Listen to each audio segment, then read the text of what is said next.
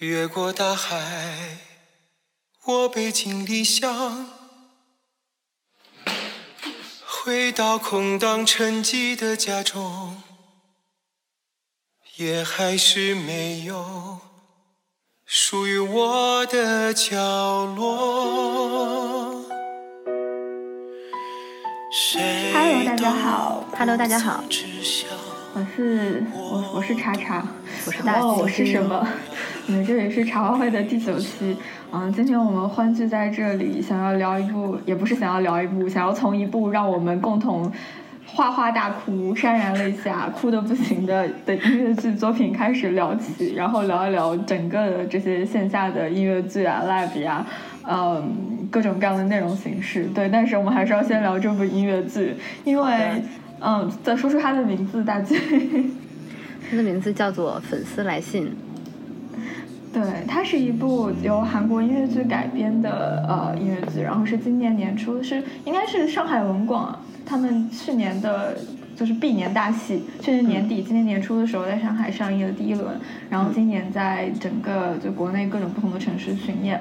我是在上海年年底的时候，就我其实也错过了他们的第一轮巡演，但他们因为当时就是表现的特别好，然后所以他们就文广那边给他临时加场加了两场，然后我是看了临时加场那个末场的五场，就当时看完之后觉得非常非常的感动，非常非常的受打动，然后立刻推推荐给了我身边所有的朋友，然后大军应该是在二月份还是三月份会在北京去看了，对。对对对，我应该就是春节回来以后，然后在北京那个保利保利剧场，然后看的。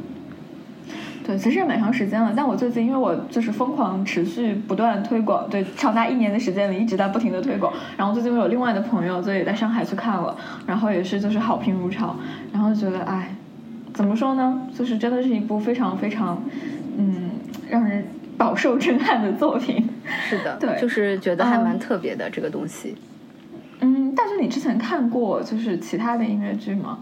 完全没有，因为我知道在上海的时候，就是有一阵子音乐剧的那个风潮嘛，但是这个风完全没有刮到北京来，所以呢，我就是完全没有感感受啊，就是我的对音乐剧的所有的这个嗯理解认知，就是那种啊、呃，北京大学什么。啊，高雅音乐进校园，就是这种感觉，对，就是什么应该是猫猫啊什么的，然后呃什么歌剧魅影就哦那样子的，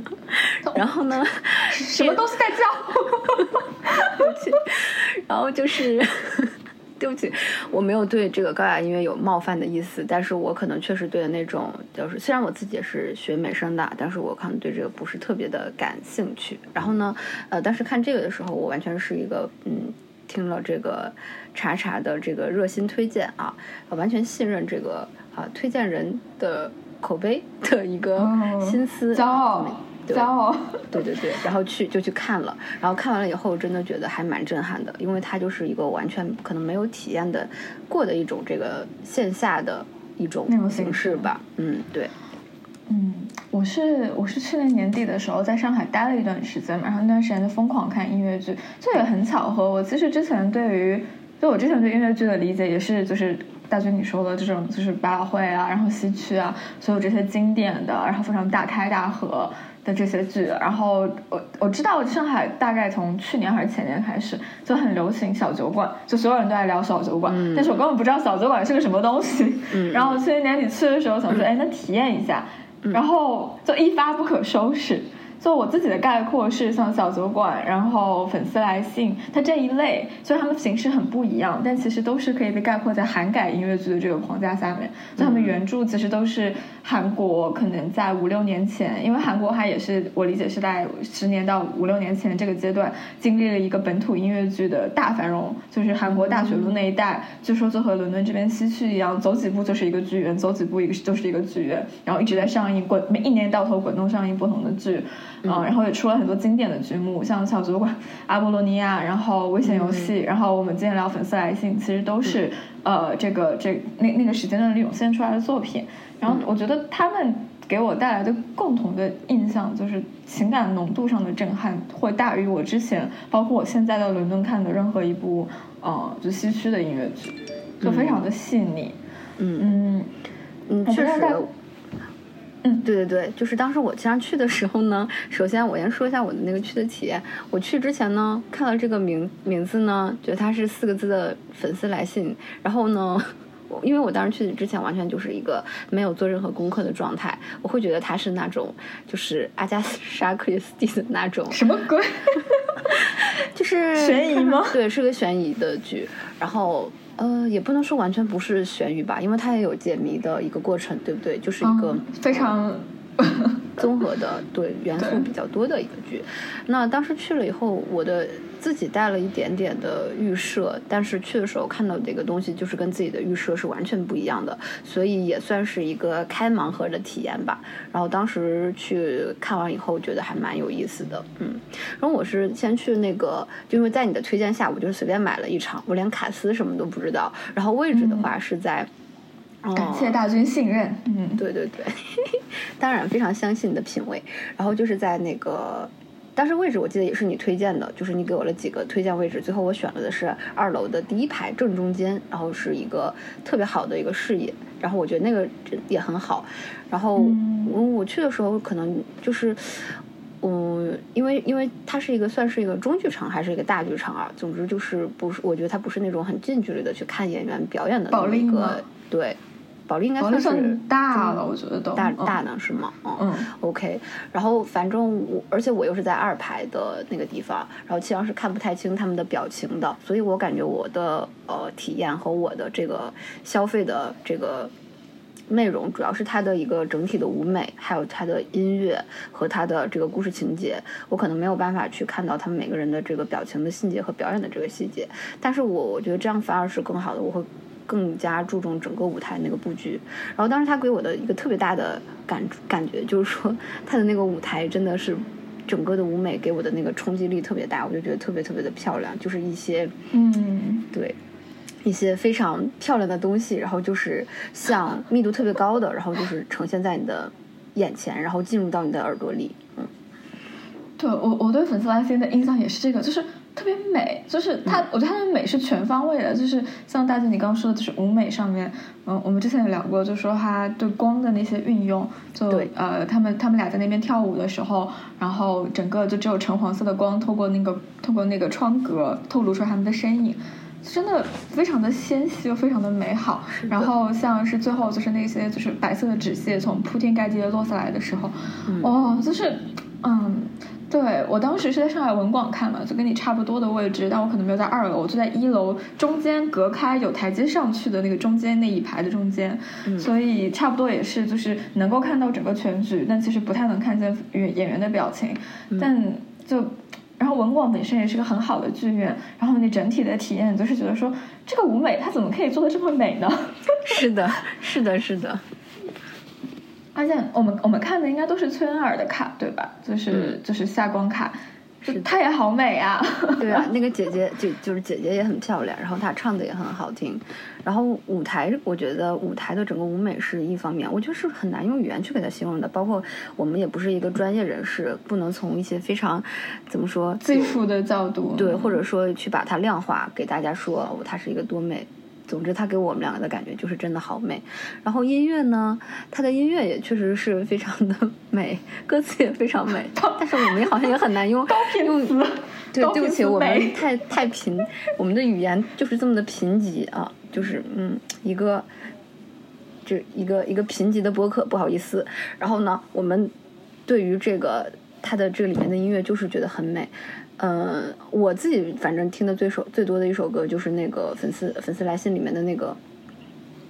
无人知晓那首歌，嗯对对对，也是应该是他比较著名的一首歌。然后听那个是听的非常多，我觉得他的不管是旋律呀、还是歌词啊，都是非常的好听的。嗯，嗯，我自己的感觉是音乐，音乐肯定是一个方面，嗯，但我当时看完之后，我之前跟你讲过，我看完是在上海的冬天一月份，看完之后就看看的时候就从头哭到尾，然后就他真的是就是开头七人会那首歌，我都不知道为什么七人会那首歌一响我就开始想哭，很莫名，然后然后看完之后再出来，然后就走在路上边回想，然后再继续哭，就。真的就 上上就天上的雨哗啦啦的下，然后我就也哗啦啦的哭那个感觉。嗯，没有人没有人上就是上来给你递上一张纸张什么的吗？可能觉得我被雨淋哭了吧，真的是。好的，我觉我觉得是，就是他整个在音乐，然后包括说他整个这个故事，从他整个的大环境上，他给你衬托出了那个那个氛围就在那儿了。嗯，就氛围到了，就是该就是要哭。对，因为它其实，你你说真的是从这个故事的文本和结构上来说，它用的是韩国的那个故事框架，但是同时又把它的那个大环境改到了中国的民国时代，导致它其实，在情节上有点、有点、有点、有点脱脱脱钩，有点悬浮。就你不觉得这些人他们所做的事情、所痛苦的东西是有依据的？因为。就是怎么说呢？就是我觉得韩国他们他们有一个很重要的点是，他们的那个时候是被迫要使用日语来书写嘛，然后他们要坚持就是使用使用他们本身的韩文，然后去继续写作。这个对他们来说可能就是一种我在表达我的反抗，我的坚持。但是我我我自己的记得是粉丝来信里面还没有把这一点就很含糊，就没有再说明白。就为什么他们在坚持些什么？对，在坚持什么呢？你的文学梦想，你又不，而且他们又不是说去写那种抗战，抗战文学好奇怪哦。他们不是说写那种政治评论，或者是写一些就是更贴近于战争本身的东西。他们是在写纯粹的文学。那你在这个环境下坚持纯粹文学，有什么问题？肯定是有意义的，但是你要把这个意义说的更清楚一点，是不是？但他们根本没有讲明白，我觉得。但不重要啦，就是我觉得这个结构和文本就是其次的问题，就是。它我整个让我感感受到的是一种扑面而来的那种情感的那种波浪。对，我觉得他反而是因为他没有办法很好的把这个故事去 localize 到那个本土化，他只能去强调那种，就是他给我们的反而就是只剩下那种情感上的一些非常多的这个震震撼，就是一些起伏。嗯，对，就可能它保留了就是原作里面那种感情上的东西。对，嗯。因为我记得我之前看韩韩韩版的话，它是一一直会不停的换音乐剧演员嘛。然后有一版是那个 Super Junior 里的那个立旭演的，然后所以在国内会有很多人搬运就当时的一些物料。然后他是演他是演就是大树的那个角色，然后我就有看到他呃就有一场是谢幕的时候，就他整个人哭成泪人，就哭的不能自已。就是对我觉得就是这这这这就是一个演员从演员本身到观众都完全完全能够被沉浸在那样的情绪和感动，都感觉是一个很很轻的词，就是那种情绪的海洋里面的的作品。是的，如果想深说一下他的就是让人感动的一个情感的呃共鸣的点，你会觉得是什么呢？是他的。是他的爱情，还是说他的那个 感情？宝贝，宝贝，单刀直入爱情。哦，对，对不起，嗯，或者说是一些什么样的，或者说是一些比较扭曲的、比较有这个复杂的这个情绪在里面呢？因为我们感觉我们都会被他的这个呃，感觉像是这个营造的一个情感的。这个氛围去感动和打动，但是我们去我们去想，我们其实上没有想到这个剧里面的逻辑，或者说我们被感动的那个点到底是什么？这个你有考虑过？我觉得好几个，就是一开始会被七人会他们唱那首歌，就是那个无所事事什么压抑的时代那首，那首其实就是。我觉得，因为他们当时是想是想要去唱，就是我们在这个时代里面，我们去坚持我们纯文学写作到底什么意义？所以你觉得这个就是整整个就所有的人都在做一些，就就就分崩离析、崩塌的一个一个社会里面，你到底要怎么存在？那个其实我觉得是一个应该不会被删吧，很能和我们现实处境去去去呼应的一个东西。所以尤其是这一年，我觉得去年年初的时候还好。但今年这个环境里面，就大家都会更有这个感觉。你就是会觉得，你在这个就是无所事事、荒诞压抑的时代，就是这种感觉。我能做什么？对，然后嗯，对，这这这个其实是一个最大层面的东西。但是它其实像我们刚说的，因为粉丝来信，它搬运到这里，它没有在后面的所有的内容里面对这个情绪有太多的呃太多的诠释，或者说诠释的不是很好。但它其实就是一个最大的基调了。然后它整个的故事，我们这里可能会有点剧透。但我觉得它故事里面一开始很重要的其实是，就是呃，每一段都是微兰他在表达说啊，我在我作为一个可能富商之子，然后我要追寻我的文学梦想，然后我有我心中的文学偶像，这是我在这个时代我为自己找到了想做的事情。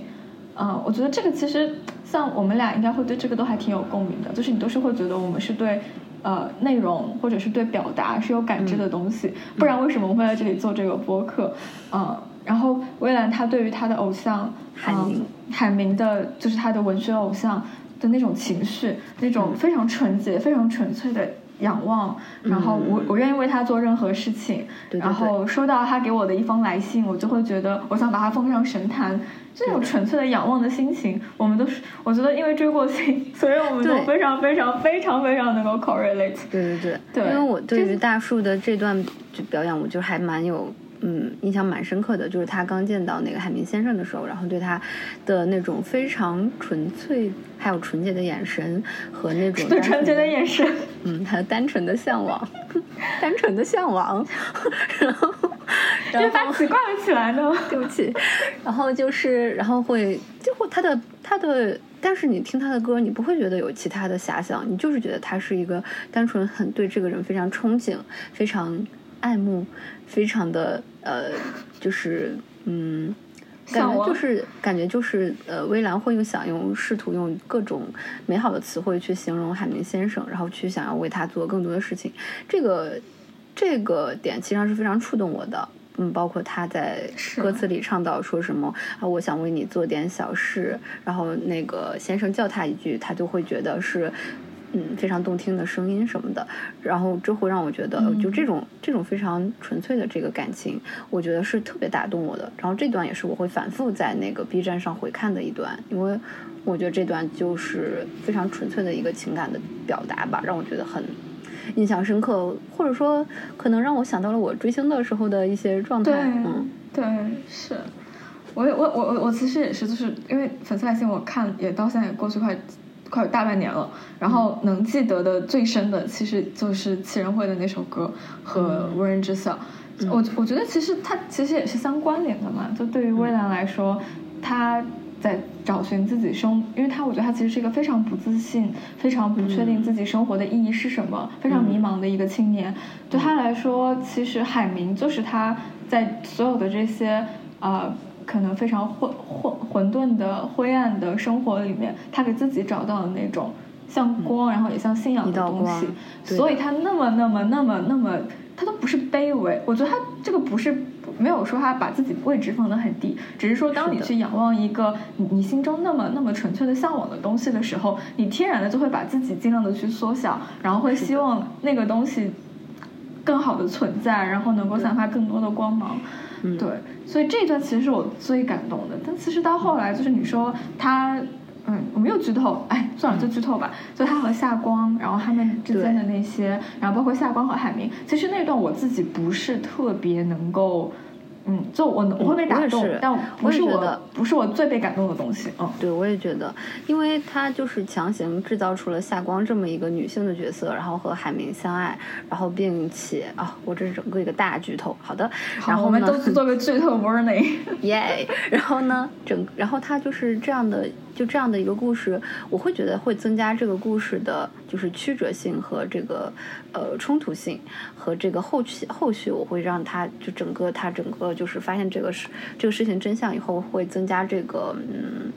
怎么说？悲剧的这个意味，但是我好像很难，就是对他共情，就是我很难站在，我不知道我应该站在微蓝，还是站在夏光，还是站在海明的角度去看这件事情。我觉得这三个角色我都没有办法把我自己带进去，然后进行共情。所以说，我觉得这个演绎可能只是对我来说是一个哦比较纯粹的观赏。我很难说像刚开始前面就是呃微蓝刚见到海绵先生的那种比较呃仰望的那个状态，我很难像那个状态那样去。呃，有那个情感体验共情，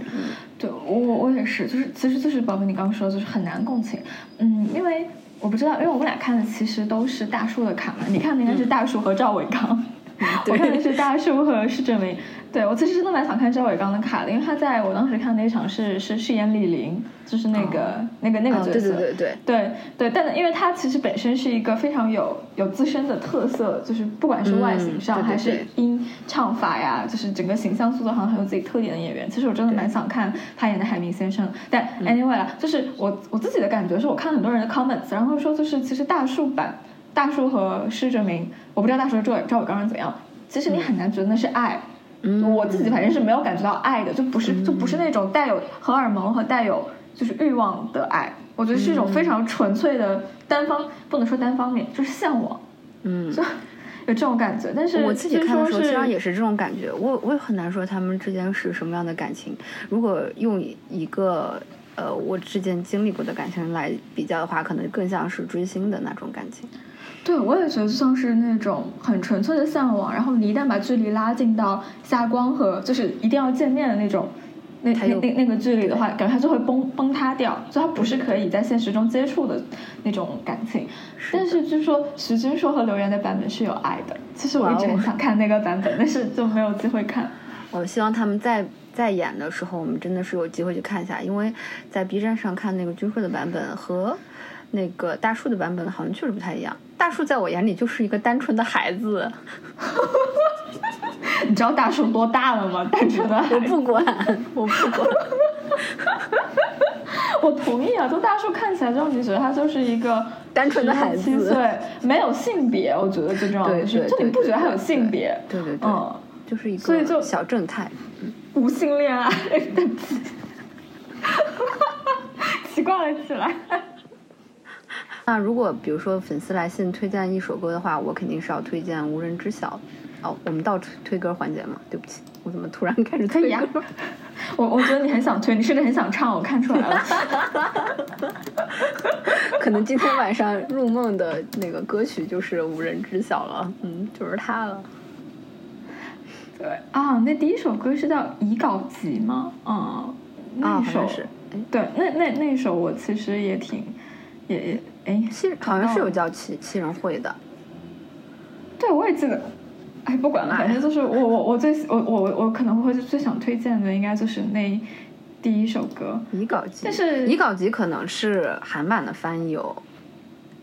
啊，也有可能。嗯那像就是他有一句嘛，不是那个“当我睁开双眼，恰那时正巧是某一个春天”，那个是是无人知晓的歌词。对，好，不管了，我我确实记不住歌的名字，但就是嗯因为我记得当时就是上海上海封城的时候，呃，嗯有 GQ 做过一期播客，然后就嗯让各种在上海不同地方的人，嗯，嗯就是就处就是聊一聊最近的处境。然后当时我非常喜欢那个上海音乐剧演员郭嘉轩，然后他在那个播客里就唱了。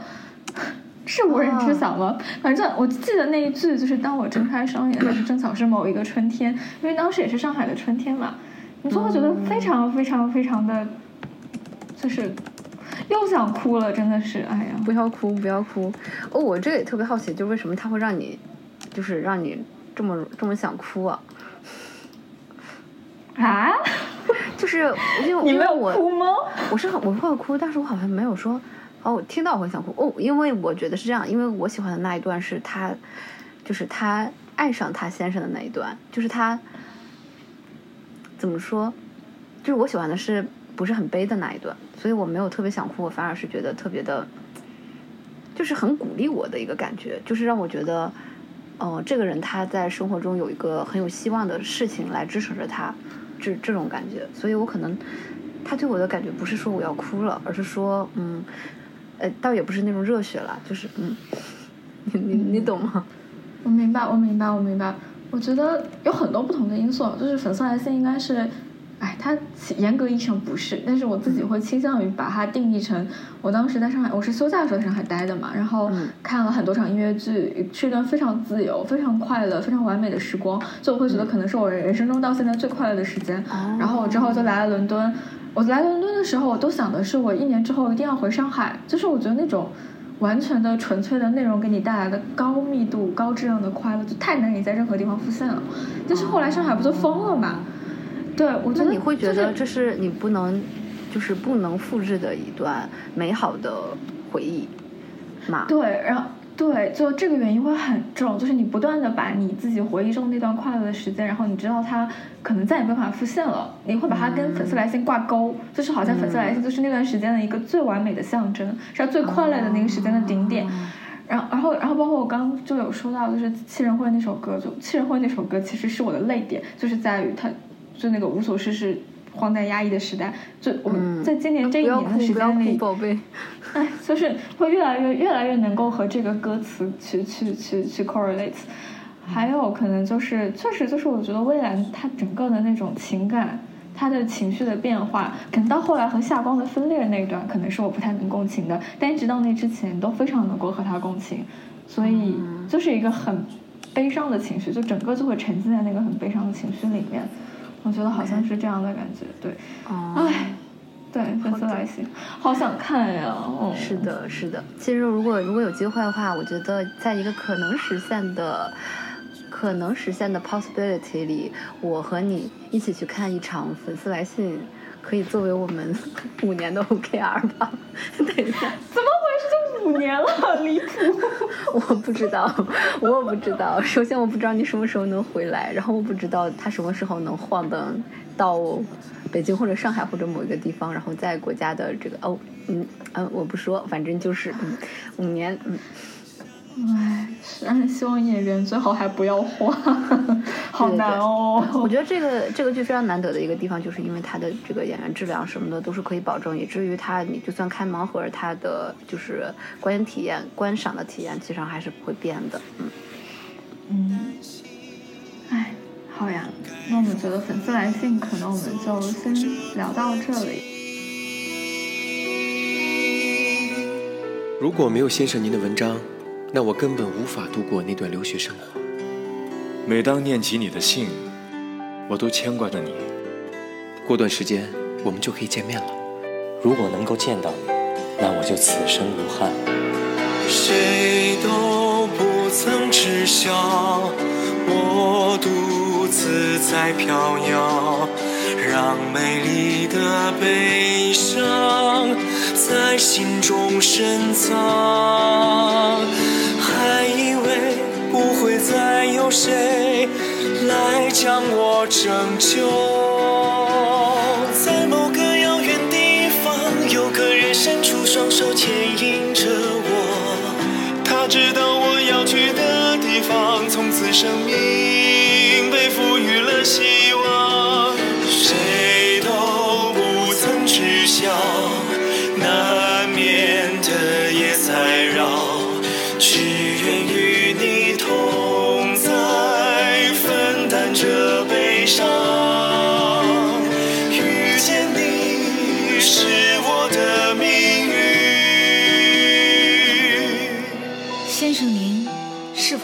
悲伤呢？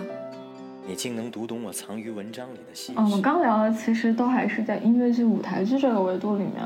我觉得其实，因为去年我们也一起看了蛮多的 live house，我觉得 live house 也算是一个，就是能给你很多情感上呀，然后包括内容上冲击的东西。嗯，你最近看的一场 live house 是啥？我最近的一场 live house 是去年，呃。应该是冬天的时候，我具体忘了是今年年初还是去年年末，反正就是一个冬天，大概是冬天的时候。然后我被我的一个好朋友，一位非常有个性的一个同学，哎，安利了一个叫做王王喂马的乐队。然后当时这个名字也很有个性，没错。然后呢，当时我听到这个乐队的时候，我就是一副非常那个震惊啊！为什么好好的人要去喂马？然后，但是好好的人要去喂马。对，为什么？为什么我要听一个这个啊？乡村，这是乡村音乐是吗？这个中国的乡村音乐是吗？然后当时我去了这个 live house 以后，我就是狠狠的打了自己的脸，因为真的是嗯非常不错，可能是我听的这么多的 live house 以来一个质量非常高的一个乐队。然后当时我也是非常的震惊，嗯，然后我以至于。我去了那边以后呢，我就回来以后就疯狂在各个地方搜他们的音乐，搜他们的这个独立音乐。他们发了很多音乐，甚至有些只有 demo，然后他们就发上去了。然后呢，在我们后来，我跟这个邀请我啊去喂马的这个同学一起去环球影城的时候，我全程都在唱着王喂马的歌，他都惊呆了。他说：“你都已经会唱了。”没有想到种草这么成功，是吗？是的，是的，是非常非常成功的一次种草。嗯嗯，你觉得是就是是他们的歌打动了你，还是说就现场那些表现形式啊之类的？就是打动你东西是啥？我觉得有几点吧。第一点就是说。呃，他的粉丝群体，首先他的歌呢是一些表达一些内容的，不是一特别流行的内容。因为我也看过一些流行的 live house。呃，我之前跟你说我喜欢一个乐队叫，嗯打扰一下乐团，然后他们现在发展的也不错，我也邀请我的好朋友去听了他们的 live house，因为我早年是听他们的翻唱起来的，他们现在在做一些流行的东西，他们就是比较中规中矩的这种流行的吧，然后去做的歌就是，嗯，我不会觉得他有多少思想的表达。嗯，但是魏玛、王威玛这个乐队，他们是会有一些就是自己思想的表达，甚至可能有一些，呃，表达愤怒或者是不满，或者是呃，对于现实的一些这个，可能有些歌可能已经在平台上消失啦，然后只能在 live house 的时候进行演唱这样子，嗯，然后这是让我觉得特别震撼的一个问题，呃，这的一个事情，就是他在唱的时候，你就明显感觉到有些内容是，呃，比较出格，我就我我我就不说了，但是嗯，看过他的那个现场，包括他现场会做一些呃做一些 PPT，或者说嗯幻灯片嗯那种东西吧，我实在难以给他定义什么东西，然后会对就会表达他的一些嗯观点这样子，比如说呃，让我来给我给我给我给我给我几几秒钟，让我来举几个例子。播放一下。我不来播放，我我先来举几个例子，比如说有首歌叫《狗城》，然后它里面就会有一些歌词，我可以念给大家听，比如说什么你用抹布，你用抹布堵住了我的嘴，然后我仿佛尝到了繁荣的滋味，什么什么足够让我喝醉，也忘了我是谁，就类似这样的。然后他现场唱的时候，配上他的，呃，他的就是他的编曲也是比较。嗯，有一点摇滚风格吧，然后我也不知道那是什么风格，然后总之当时现场这个是非常非常震撼的，这是第一点，就是他的、嗯呃歌曲表达内容上，嗯，这个这个倒是随便讲或者太那啥。然后第二点，我觉得是现场的观众的氛围，包括我跟我去的那个朋友，哦，他叫大壮，然后呢，他。然后现场就感觉明显男生特别多，可能就是男生比较喜欢这种这个类型的吧。然后每个嗯每每首歌结束以后，都会有人在那儿喊“王卫马牛逼”，嗯，就类似这种 这种样子。然后就呃，大壮也是其中之一吗？呃，对，大壮就是平时一个没有什么任何精气神儿的一个人，然后在现场就是，呃，上蹿下跳啊，对牛逼对就在那儿牛逼。嗯，OK，然后，呃，这是第二个，然后第三个就是我觉得他们，我不知道这是 house live house 还是乐队的一个文化，就是大家好像不是话在用一种追星的眼光去看他们，而是，嗯，就是只是追这个乐队。比如说嗯我去微博上搜，我说王维玛的主唱是谁谁谁，他的微博你有没有关注啊？然后这个朋友就说，嗯，他是谁？我又不追星，我只听他们的歌，我根本不关心他本人怎么样，他我只听他们的歌就好了。对，嗯，然后这也是嗯让我觉得最深刻的一点。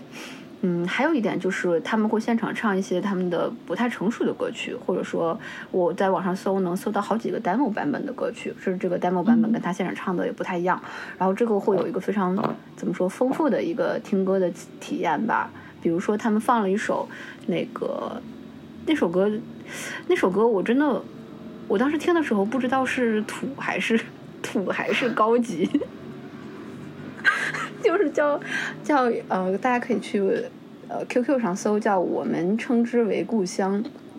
demo。然后这首歌的那个歌词唱的非常的，我真的觉得是稍微有点土，就是类似什么什么什么我的故乡，什么类似呃什么什么喂牛羊之类的 这些歌词。喂牛羊，OK。对，然后就是跟、嗯就是跟王卫马的这个风格感觉就是那种黄土高坡的感觉吧，嗯，你可以感觉是那样的。但是他用的一个采样 demo 是那个星际穿越的，就是呃田野追追追逐的那个 BGM 是汉斯季默的那个非常的宏大的一个 B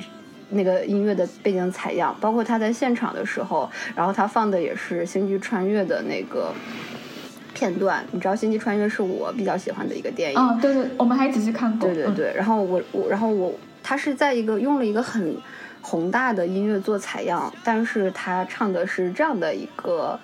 呃内容，呃，但是他确实也是一个相就是也是怎么说毫不违和的，因为我们星际穿越也是说对于他们当时是对于那个粮食的缺乏，然后才去离开自己的家乡，然后去离开地球去其他的星球寻找资源嘛。然后它的内容唱的倒是也是说，呃，我的家乡什么就类似这种的感觉，但是但是他他的歌词给我一种特别黄土高坡的感觉。嗯，但是第一次听的时候就是嗯这什么玩意儿，第二次听的时候就是特别的呃带感，尤其是我在现场去感受的那个震撼是非常了不敌的，就是整个人就被震到了，没有没有经历过这么震撼，然后后来就是非常上头，这个 demo 也是来回反复听了很多次哦，嗯，那个嗯，对这是我他的带我我我我我也是觉得，就是现场能给你带来的那种音音音乐的全方位环绕的体验，就是你就是用再好的音响，其实都没有办法是的，是的，而且这种，，而且像你说的这种，就是这种，我我我我听起来我理解，我感觉他们是一个非常有自己的表达的乐队。嗯就他们可能音乐里面是有很多愤怒、很多嗯就是意象的东西在的，那个就是真的是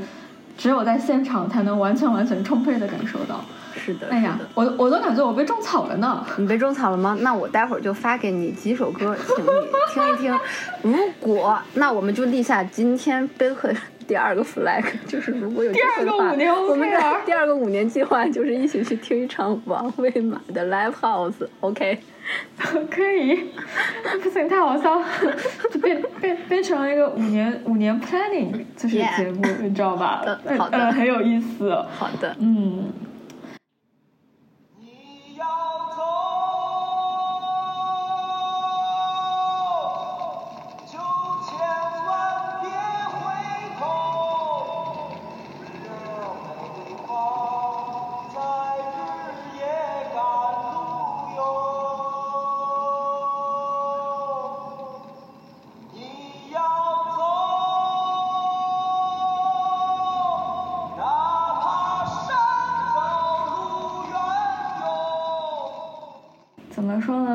这种有非常丰富的表达，然后非常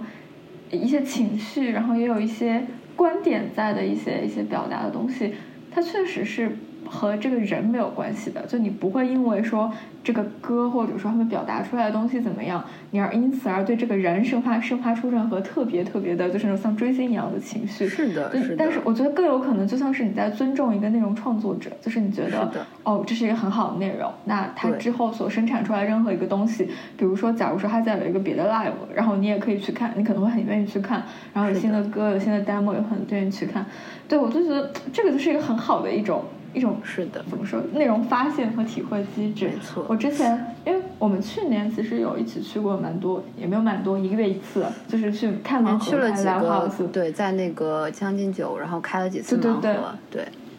对，我觉得也是我碰到还不错的。嗯然后我我我其实看盲盒开的最好的体验就是去年九月份的时候，那时候王老师去啊、应该是去糖果，然后就看木马嘛。就当时之前其实也没有怎么听过木马，然后就只是大概知道这个乐队。对，但我当时那个感觉是，其实我有点像是在追星的感觉，就是、啊，对，很奇怪，就是他当时让我感觉印象最深的，其实是他整个全场的那种氛围的设计，就他、他的歌。我我好像没有对当时听完没有对他哪一首歌印象特别深，但是你会记得他所有、他所有的歌都会有一些很特殊的舞台设计，比如说啊会有一个那种种闪亮的，就是他会把整个就是灯全灭，然后有一颗有一个那个光球在中间，上有 disco 光球，灯球吗然后开始闪，闪亮的灯球，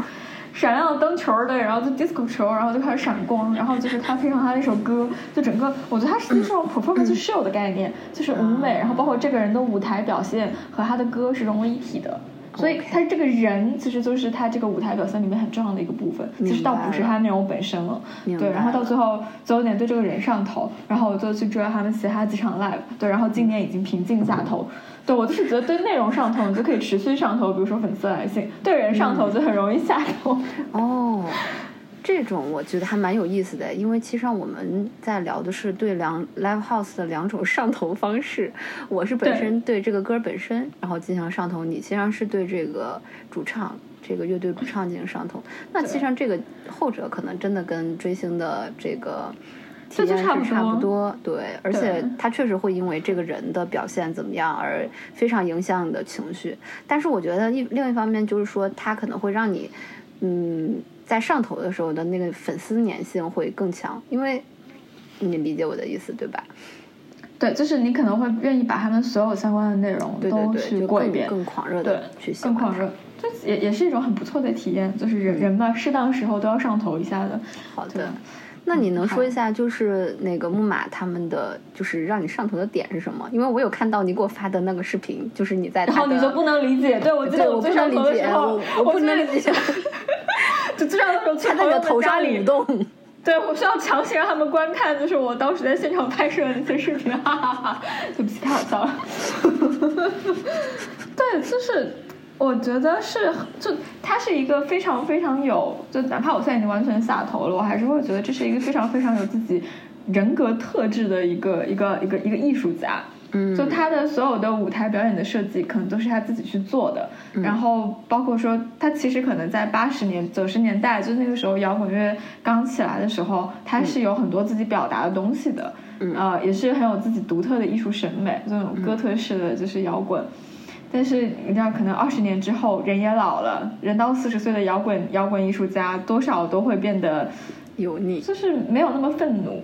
啊，然后我觉得，当你没有那么愤怒之后，你再去唱你从前的歌，你跟那些当时的情绪、当时的表达之间是有很大的割裂的。那这个割裂，我自己的理解是，它其实就是在用一些别的东西去弥补。就比如说我刚刚说的那个迪斯科球，就是我是。我说起来你会觉得很奇怪，但是如果你人在当场，因为他唱的那首歌是叫《暗淡星》嘛，就他是暗淡星，然后唱着《暗淡星》的时候，然后你看到一个就是整个黑漆漆的一个室内，然后就有那一颗像是星星一样在闪耀的光球在那里，你其实会很能被带入到那个那个氛围里面。嗯，就就我后来就是觉得我其实没有在完全听歌或者看 live 的感觉，我觉得我是在看一个 performance show，就是所有的一切，包括他这个人本身都是这个 show 的一部分。对，我想问一下，他那个灯球是挂在天上，还是他自己举在手里？他拿着手里，拿在手里，然后旋转。好的，大军大笑。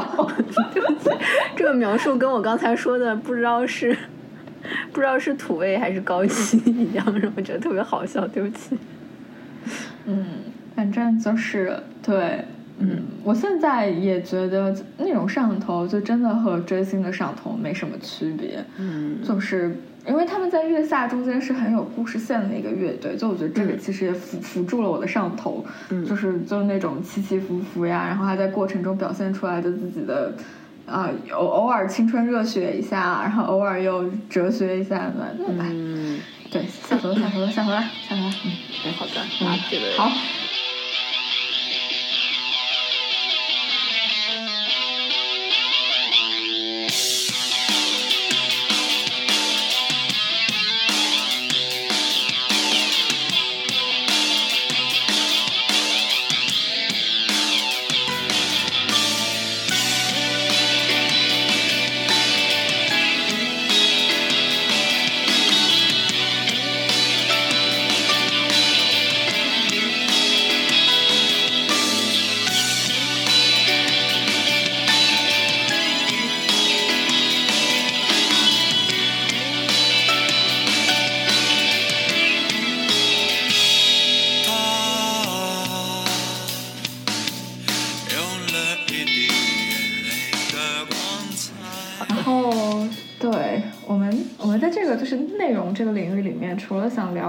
剧、舞台剧、live house，其实还有一个想聊就沉浸式戏剧。对，我就像刚说那个感 performance 觉是一些现在越来越更新的东西了。对，一个是更新，一个是我现在其实会觉得我们在聊的这些所有东西，它都是共通的，就是你要有很好的舞美，你要有很好的文本，但是这个在 live house 里面可能就不存在，在 live house 里面可能就是你要有很好的音乐，嗯，音乐就是你的文本嘛，然后很好的就是整个的就是氛围的设计，呃，这这些啊都放在一起，就会变成一个很好的内容形式。我觉得沉浸式戏剧可能算是这种内容形式里面要求最高的一种。是的，嗯，我或者说他可能是对，首先他对于舞这个表演者的这个表演，他肯定是要求最高的。然后他可能对于呃情节的设计，包括这个舞美的设计，都会有要求会更高。然后因为比如说这个舞台设计，它是需要人走进去的，然后呢需要观众走过去的，然后呢情节呢是。比如说是多线去汇合到一起的，那它需要有一个比较说得通的这么一个呃能合到一起的这个脚本设计，包括这个演员的多次排练，才才能形成一个比较好的这个呈现。我觉得这也是，嗯，比较我是觉得它是比较难的，这也是为什么它的门票是最贵的的一个原因。嗯，是，呃，我当时是去看过，就是国内国内一场、伦敦一场都是同一个公司做的。其实，就国内是深海那个 Sleep No More，、然后伦敦的是同一个团队做的 The Burn City，这都是那种在巨大的一个一个一个楼里面，然后随机放人，然后你进去，然后你需要有可能有十十几二十条故事线同时在发生，然后所以随机你的随机性。同时也是有，就它既随机，同时又确定，就是你知道你、你你碰上哪条故事线是随机的，但确定的是你最后都会被引到某一个最主要的场景那里、去看到他最想让你看到那些东西。我觉得这个设计真的非常非常的精巧，是在国内看的《青鹿幽冥》的。对对，我是在那个北京看的《青鹿幽冥》，对不起，幽冥这个名字真的很拗口。我觉得它应该是一个呃国内化的，因为我没有去查它的这个创作背景啊，它应该是我自己理解，它应该是一个就是呃国产的一个。嗯，故因为它的故事也是一个古代神话的这么一个故事，感觉是一个比较 localized 的一个沉浸式戏剧的一个代表吧，算是。嗯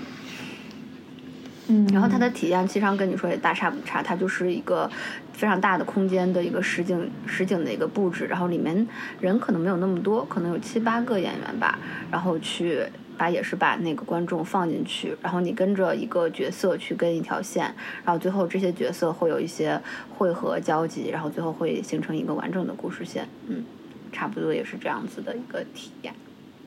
嗯，那听起来就是设计上是蛮类似的。是的，，我就你看完之后，你印象最深的会是什么呢？是它整个环境的设计吗？还是就是演员在你眼前的距离那么近的表演？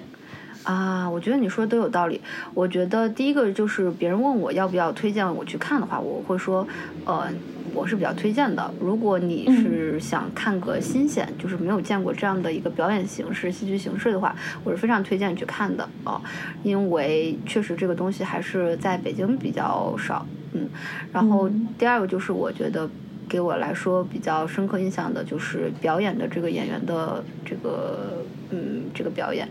因因为你跟的每一个演员，其实上他都是。呃，首先她是很漂亮，而且她会嗯非常投入的进行表演。包括我有跟你讲，就是我们当时跟的一个，啊，跟的一个小哥哥，然后跟我们都跟丢了，因为他进到那个山洞里，我们就没有跟进去。然后跟到后来我们进到山洞里，才发现他一个人还在那里表演，而且真的是离的距离还蛮近的。嗯，包括里面有一些互动啊，一 v 一的设计，我我相信这个 Sleep No More 是不是也有？然后我我觉得这些都是比较有意思的一个一个体验吧，对我来说，嗯。是，我觉得就还是怎么说呢？就我觉得那种随机性是是这种沉浸式戏剧里面非常有意思的一个东西。就你不知道你会被哪个演员就随机性的招去 one on one，就是那种对对。然后你也不知道你会看到是什么，就哪怕我看到很多人他们会 n 刷嘛，就十嗯、十次、二十次的刷，想把整个剧情给给凑起来，然后也会就是希望能够解锁各种不一样的体验。对就是这其实也有点像是。嗯，好像说开盲盒就有点不也不太对，就是大家还是会对这个内容有有预期，但是你的预期可能每一次都会以不同的形式会被被满足，然后对就真的还还是个挺好的体验。但我其实我其实倒是觉得像《Sleep No More》或者《Burn City》都是那种我觉得我可能不会再去看第二次的作品。嗯嗯，就是那一次的体验是对，就那一次的体验非常好，非常完满。但与此同时，我会觉得说，嗯，我好像知道这是一个怎样的东西了。然后我其实对对会对对会对就刚刚说那种随机性，我没有那么高的要求，我不会再想去再重复一次这个体验了。嗯，或者说它是不是，比如说它跟我们前两个嗯讲述的内容相比呢？这个来说好像很难在情感上给我们哪些打动和冲击。虽然它是、嗯对它是离表演者演离演员最近的这么一个表演形式，但是你确实很难说在情感上有什么样的这个打动，或者是共鸣，或者是感染到你。这我觉得是，可能是沉浸所谓沉浸式戏剧的一个缺点，或者是一个嗯不不会让人上头的这么一个点吧。嗯，嗯，同意，完全同意。我觉得就是你你所能感受到的，基本上就是演员通过肢体语言给你表达出来的情节，就它不是、嗯对它不是情感化的，然后都是一些宏大的场面，比如说祭嗯祀，然后比如说就是一些队伍，就是视觉上。甚至包括你的听觉，你都会得到非常好的满足。对。但是其实你在情感上，你是因为它也它也没有很它它它完全是一个无没有文本的表演，就没有台词嘛，你也不会在情感或者是文本上有任何的感知。对，对这个其实就是对我对我现在觉得戴总你说非常有道理，就这个其实会导致你并不想二刷。就我见过了，我我我感受过了，OK 了。对嗯，就这个好吃的蛋糕，OK，我吃了一次了，就是嗯，我已经开箱了，我盲盒开箱我就 OK 了，就这种感觉吧。嗯，对，但有东西会想要一看再看，比如说我们接下来要想聊的第二块话题。嗯，那沉浸沉浸式戏剧，我们就算是安利到这里，可能就是对这种没有去体验过的啊同学们，可能会推荐大家还是去看一下，因为确实是一个很精美的一个体验。但是对我们自己来说，好像就是没有没有没有上头。嗯，好，那我们这一期的茶话会就先聊到这里，啊、下期节目我们再见。